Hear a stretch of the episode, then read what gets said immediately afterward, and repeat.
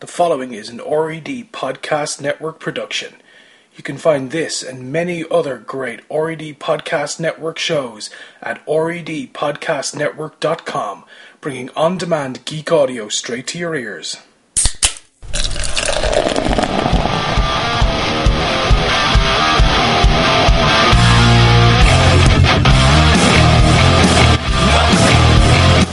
Welcome to the 11 p.m. Somewhere podcast. My name is Zane, and on this show, beer and life. More than a set of hashtags, more than hashtag real beer, more than hashtag no crap on tap, and definitely more than hashtag say no to fizzy piss. Real beer is a way of life for all of us here who check out the 11 p.m. podcast. I want to say thanks to everyone who's been checking out the show to date. We're just getting more and more downloads for the each as each episode goes up, and you know what? The reaction has been really good, and a couple of people have actually got to talk to in person or engage with on Twitter. You know, again, reaction has been really, really good. So you know what, uh, guys, I really hope that it, the show keeps uh, keeps doing what it's doing for you. And uh, if you have any suggestions or you want to interact, by all means, hit me up on Twitter at 11 somewhere podcast.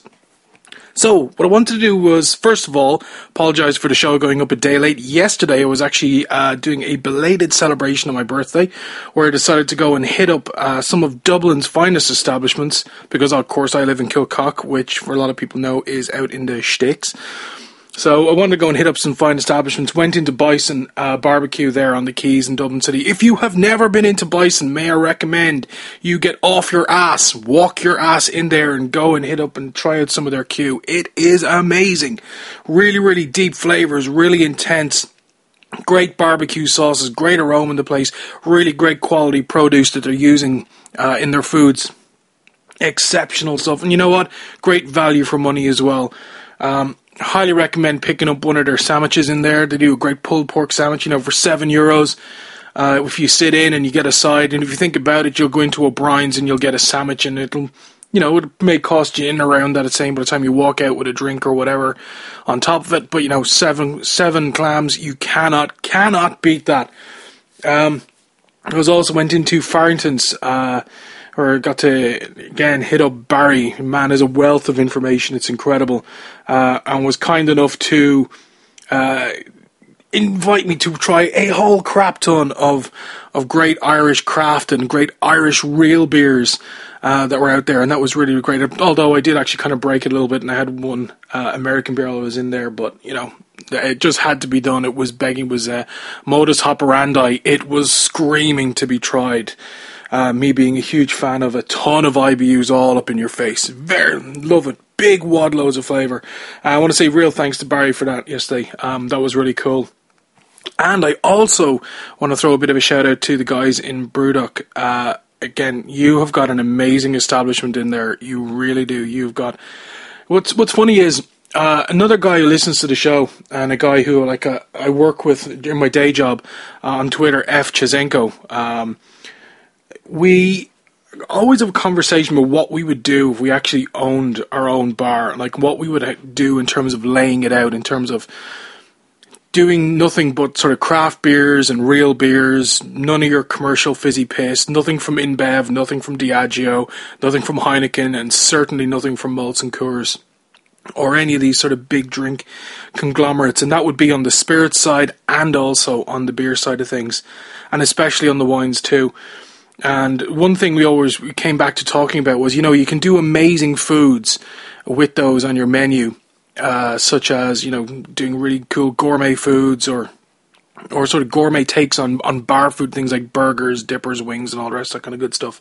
And one of the things we'd always said was, you always feel that when you see that in some cases, things get let down when you ask for like a bar snack. And bar snacks means you either get tossed a bag of like scampi fries, bacon fries, Tayto or King crisps, or Manhattan peanuts. You know, again, like while some of these may be uh, Irish produce and Irish products, um, you know what? They they kind of like when you go into that sort of care and attention for you want to select guest uh, beers to go in your guest beer taps, and you put great effort into what's going on in the kitchen, and then you sort of pull out these highly commercial, very very uh, slick marketed like um, products that come from like big corporations in this country, and that's kind of a joke calling them big corporations. But you kind of let that get that let down. I went in there into Brewdog yesterday and I said, "Yay, can I have some peanuts?"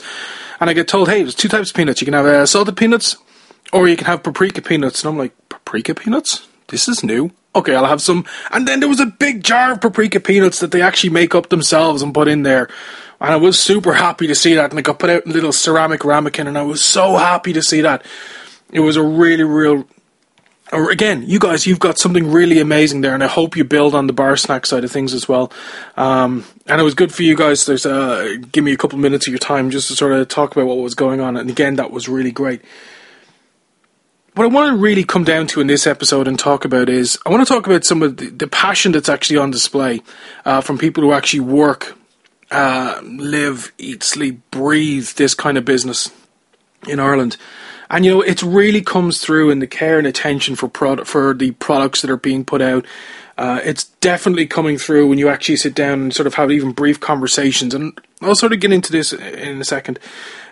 That you do not get with your average commercial fizzy piss because a guy who's in a suit doesn't care about passion. All he cares about is some figures on a bottom line.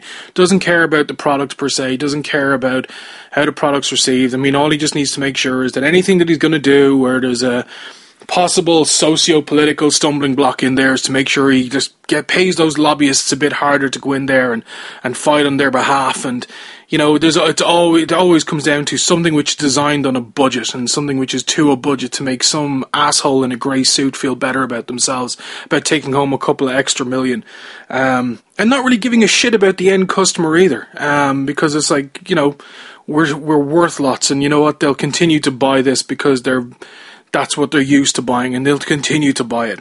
Um, so why should we do anything better or do anything otherwise?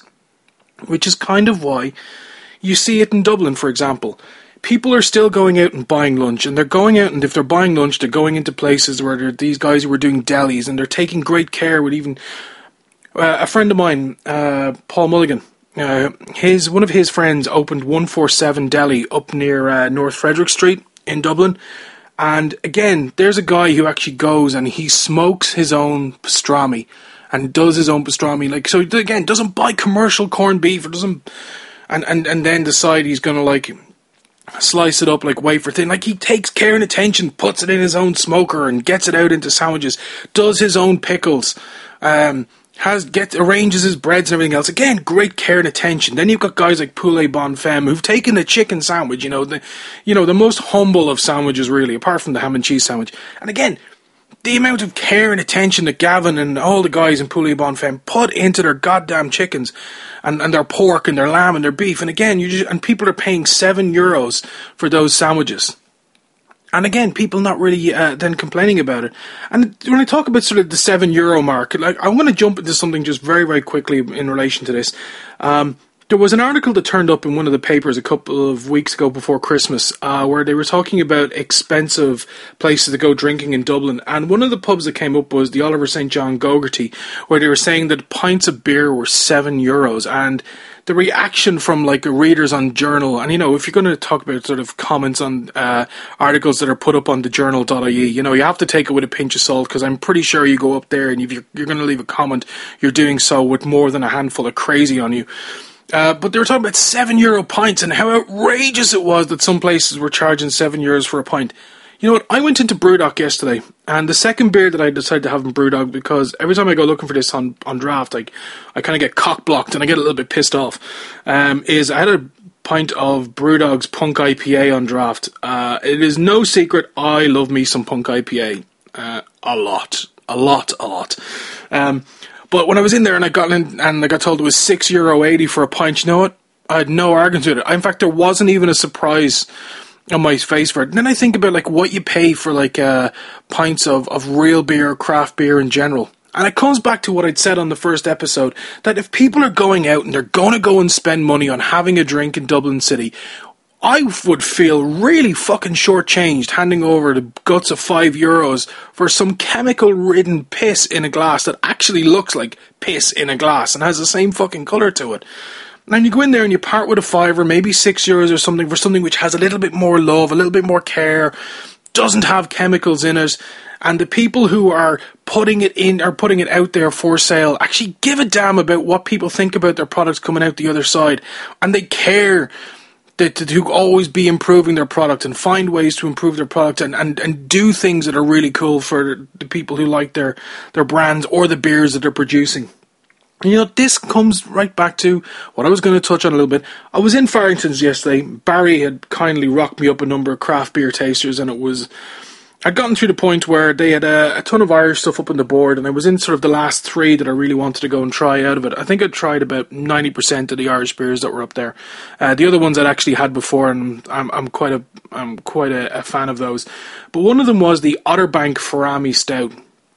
And I had this sitting in front of me along with a, a taster of the Bo Bristle IPA, and I also had a taster of the, uh, I believe it was the Metalman uh, Chameleon Euro Lager. Um, and I was I was tucking into the Farami, and you know the first thing I do is I hold the little uh, taster beer glass up to my nose, and just sort of I can I'm, I'm starting to get smoky smells, and I'm like, oh, hang on a second, this reminds me of the uh, the Chameleon smoked uh, from Metalman Brewery that I had before Christmas, and I'm just thinking, okay, I like when you start putting smoke and porter together. You know, it's I've had that first experience and I was totally sold on it being an idea. And the smokiness was just subtle and it was it it wasn't uh, it, it, had a really sort of really really nice uh, sort of after linger in my nose as well, which I really dug.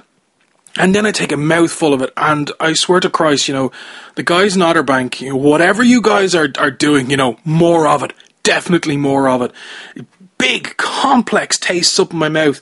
And I, and I said to uh, to Barry, I was like, Jesus, this is actually something really special. I really dig this. And then, you know, Barry being the wise sage that he is, he says to me, uh, you know, that's only after coming out of the tap. You should always just leave stuff like that sit a little bit longer. And I guarantee you come back to it and everything will develop more. And of course, he's totally right.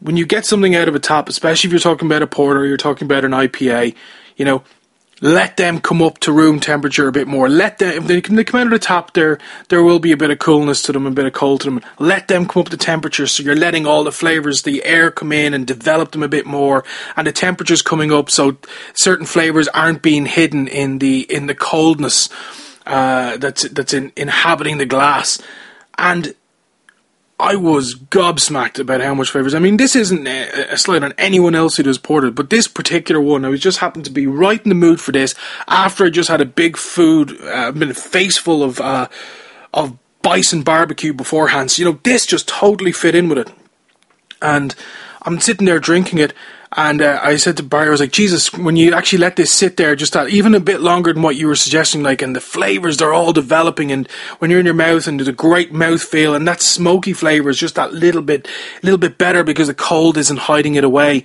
And I, and I was, it was an aftertaste that, like, I was trying to figure out what the fuck it was, and it was really bugging me. And I said to Barry, I was like, wow, that's incredible. Smoke it older. I was saying that uh, the malts were just ridiculously complex and it was lovely. And he says to me, uh, yeah, that's Declan's beer. And he points to a chap at the other end of the bar, which happened to be Declan from Otterbank. Didn't know because I'd never met him before. And uh, I briefly get into a, a conversation with Declan.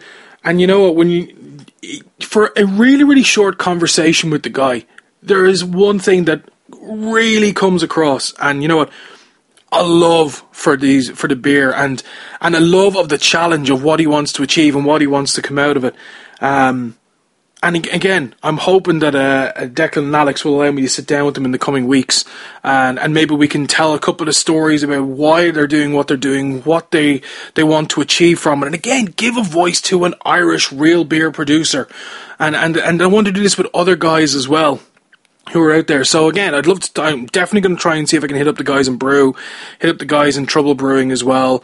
Uh, I'd love to hit up the guys down in O'Hara's. Uh, again, any of the guys who are out there who are doing sort of craft beer slash real beer in Ireland, and and and starting off small and just trying to get their beers out there and being in a couple of places, you know, that would be great. I would love to hit them up. But guys, I'm on Twitter. You, most of you follow me back on Twitter. Hit me up. I'd love to arrange a date and time to come out uh, and chop things up with you guys and then let other people hear your stories because that's ultimately what this is about. I mean, you want to take the story about Guinness. I mean, Jesus Christ, the story about Guinness and how that's done has been retold countless times uh, throughout various Christmas campaigns or advertising campaigns, and it kind of gets a bit fucking sick uh, uh, at some point in hearing it.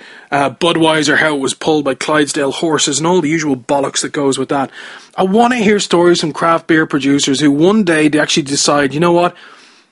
I have had enough of commercial fizzy piss and crap that comes pumped out of a tap and I want to go and do my own thing, and I want to sh- I want to share my ideas for what I believe real beer should taste like with other people, and I want to and then interacting with the wider beer community in Ireland, and I want to share those stories, especially when sort of uh, Declan says to me that oh the one or the two of the beers that they were doing, they were actually rocking together down in uh, Brú's uh, place down in Trim, and that he's looking to do another beer somewhere else and another one somewhere else. And I'm thinking, Jesus, that's amazing! Nomadic beer brewing. That's a really cool. Even the stories about that alone, about the people that you know, how you know them. Uh, what you want to achieve, or or why you want to do the beers in those facilities with those people. Again, great stories uh, that again need to be shared because again this is part of the mythos of like irish people in ireland who do like craft beers and real beer production they don't have mar- huge marketing budgets uh, they're guys who are hugely passionate about beer uh, and they're letting the product fucking speak for itself uh, and and be its own voice is one thing, but being able to share those stories with everyone widely because they're um, maybe they don't get as much of the uh, the paper space in like the Indo or Times or any of these that they really really should. Um, pages that tend to be dominated by the fucking big five breweries around the world. Uh, again, shaped by men in suits with grey, with grey faces, grey personalities, and grey fucking lives, and of course that's evident in their goddamn beers.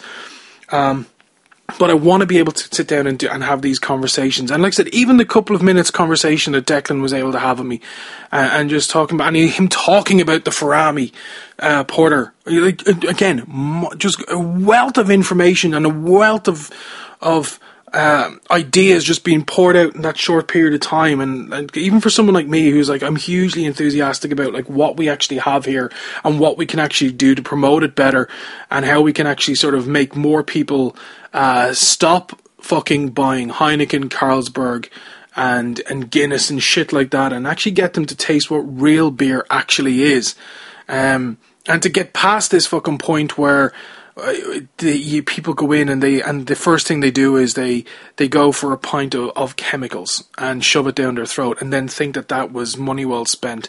Uh, and you know what? There's a great sign that's sitting up inside Brewdog, uh, just behind the bar their blackboard, just says "Life is too short to drink crap beer." And you know what? I firmly believe that. Uh, and, and even from when like I, I, started sort of paying attention to what the guys in Brewdog were doing, and okay, their marketing is quite different because James is a fucking maniac uh, who's extremely slick in what he wants to do and what and the messages that he wants to put out, and he's uh, like real fucking maverick in the way that he kind of does it as well. Uh, maybe well for this side of the water anyway.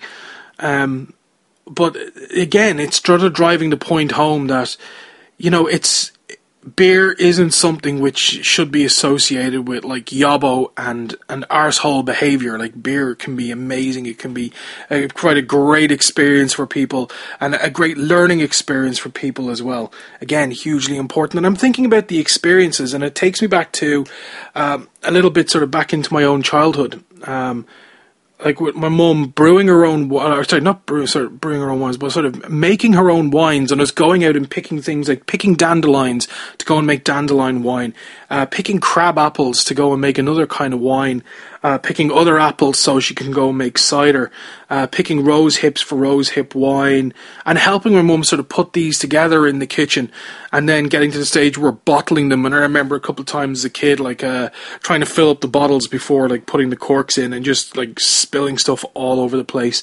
Um, or even like when it came time to making beer with my mum in the kitchen and my dad as well, um, where I'm doing things like I'm crushing up Weetabix to be fed into a beer. That was one beer I remember. I remember crushing up cornflakes to go into another beer. Uh, and I remember for uh, I think it was like an 8% lager that she'd made at one stage, crushing up Rice Krispies to go into it. Um, again, just like sort of, again, these sort of real, really sort of vivid experiences I have as a kid. And I remember the Weetabix, like standing there above the beer bucket and actually just crushing Weetabix biscuits in my hand and I actually just enjoying the feeling of doing this. And uh, my, uh, one in each hand. My mum saying to me, "No, make sure you've only got one in your hand. I don't want try don't want to try and get any." Uh, any sm- small bits, I'd like to try and just make sure that when you're breaking them up, like it's one clean break and they're being broken up. So trying to minimize the amount of, of small particles that are in there for when she wanted to try and filter it later on through muslin or something like that. Uh, again, sort of very, very vivid experiences. And even when I've I went back to my mum's house, um, my dad's house a, a, couple of weeks ago before Christmas. I went and sort of raided my mum's. Uh, she keeps all these notebooks about how she makes all her, her beers and her wines and everything else. And she's got a, like a fantastic catalogue of these where she's been documenting her recipes and everything else.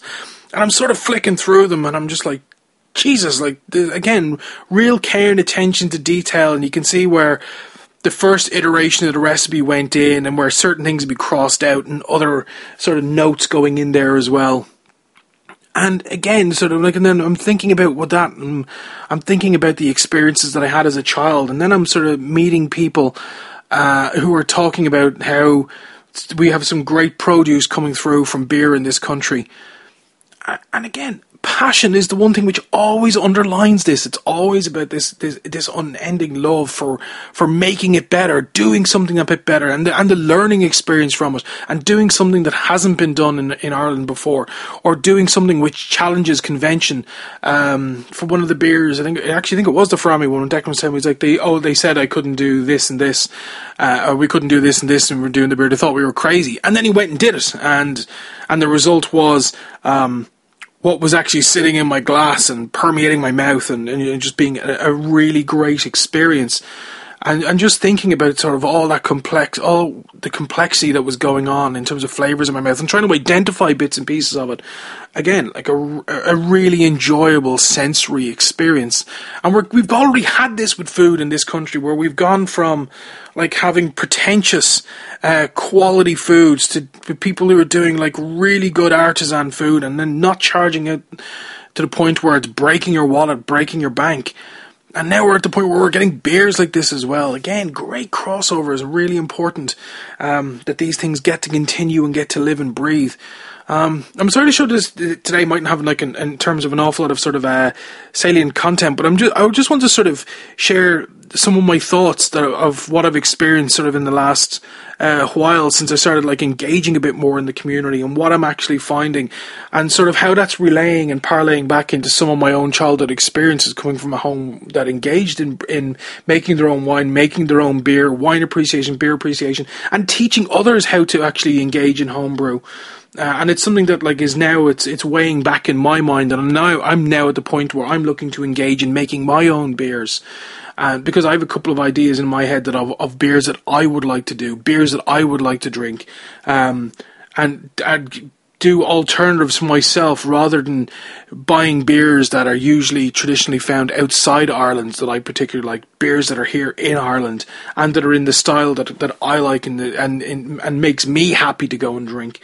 Uh, and again, it's, it, this whole journey as it, it, it kind of feels like falling further and further down the rabbit hole in, in a lot of respects and actually falling further down and, and, and enjoying each step of ta- and, and each tumble as you're making your way through it.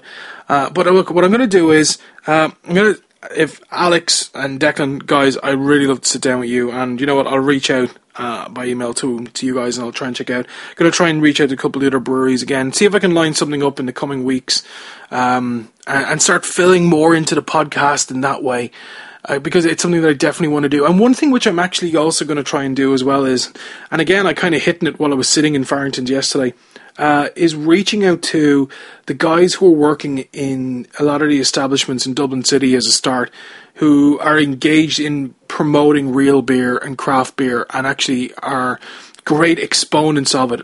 And because there, I mean, there's not everyone who is in this country who is engaged in in the real beer revolution or the craft beer revolution in Ireland goes to Dublin City or is able to drink in any of these establishments, they'll have their own local establishment doing it. And I want to try and share stories from these people.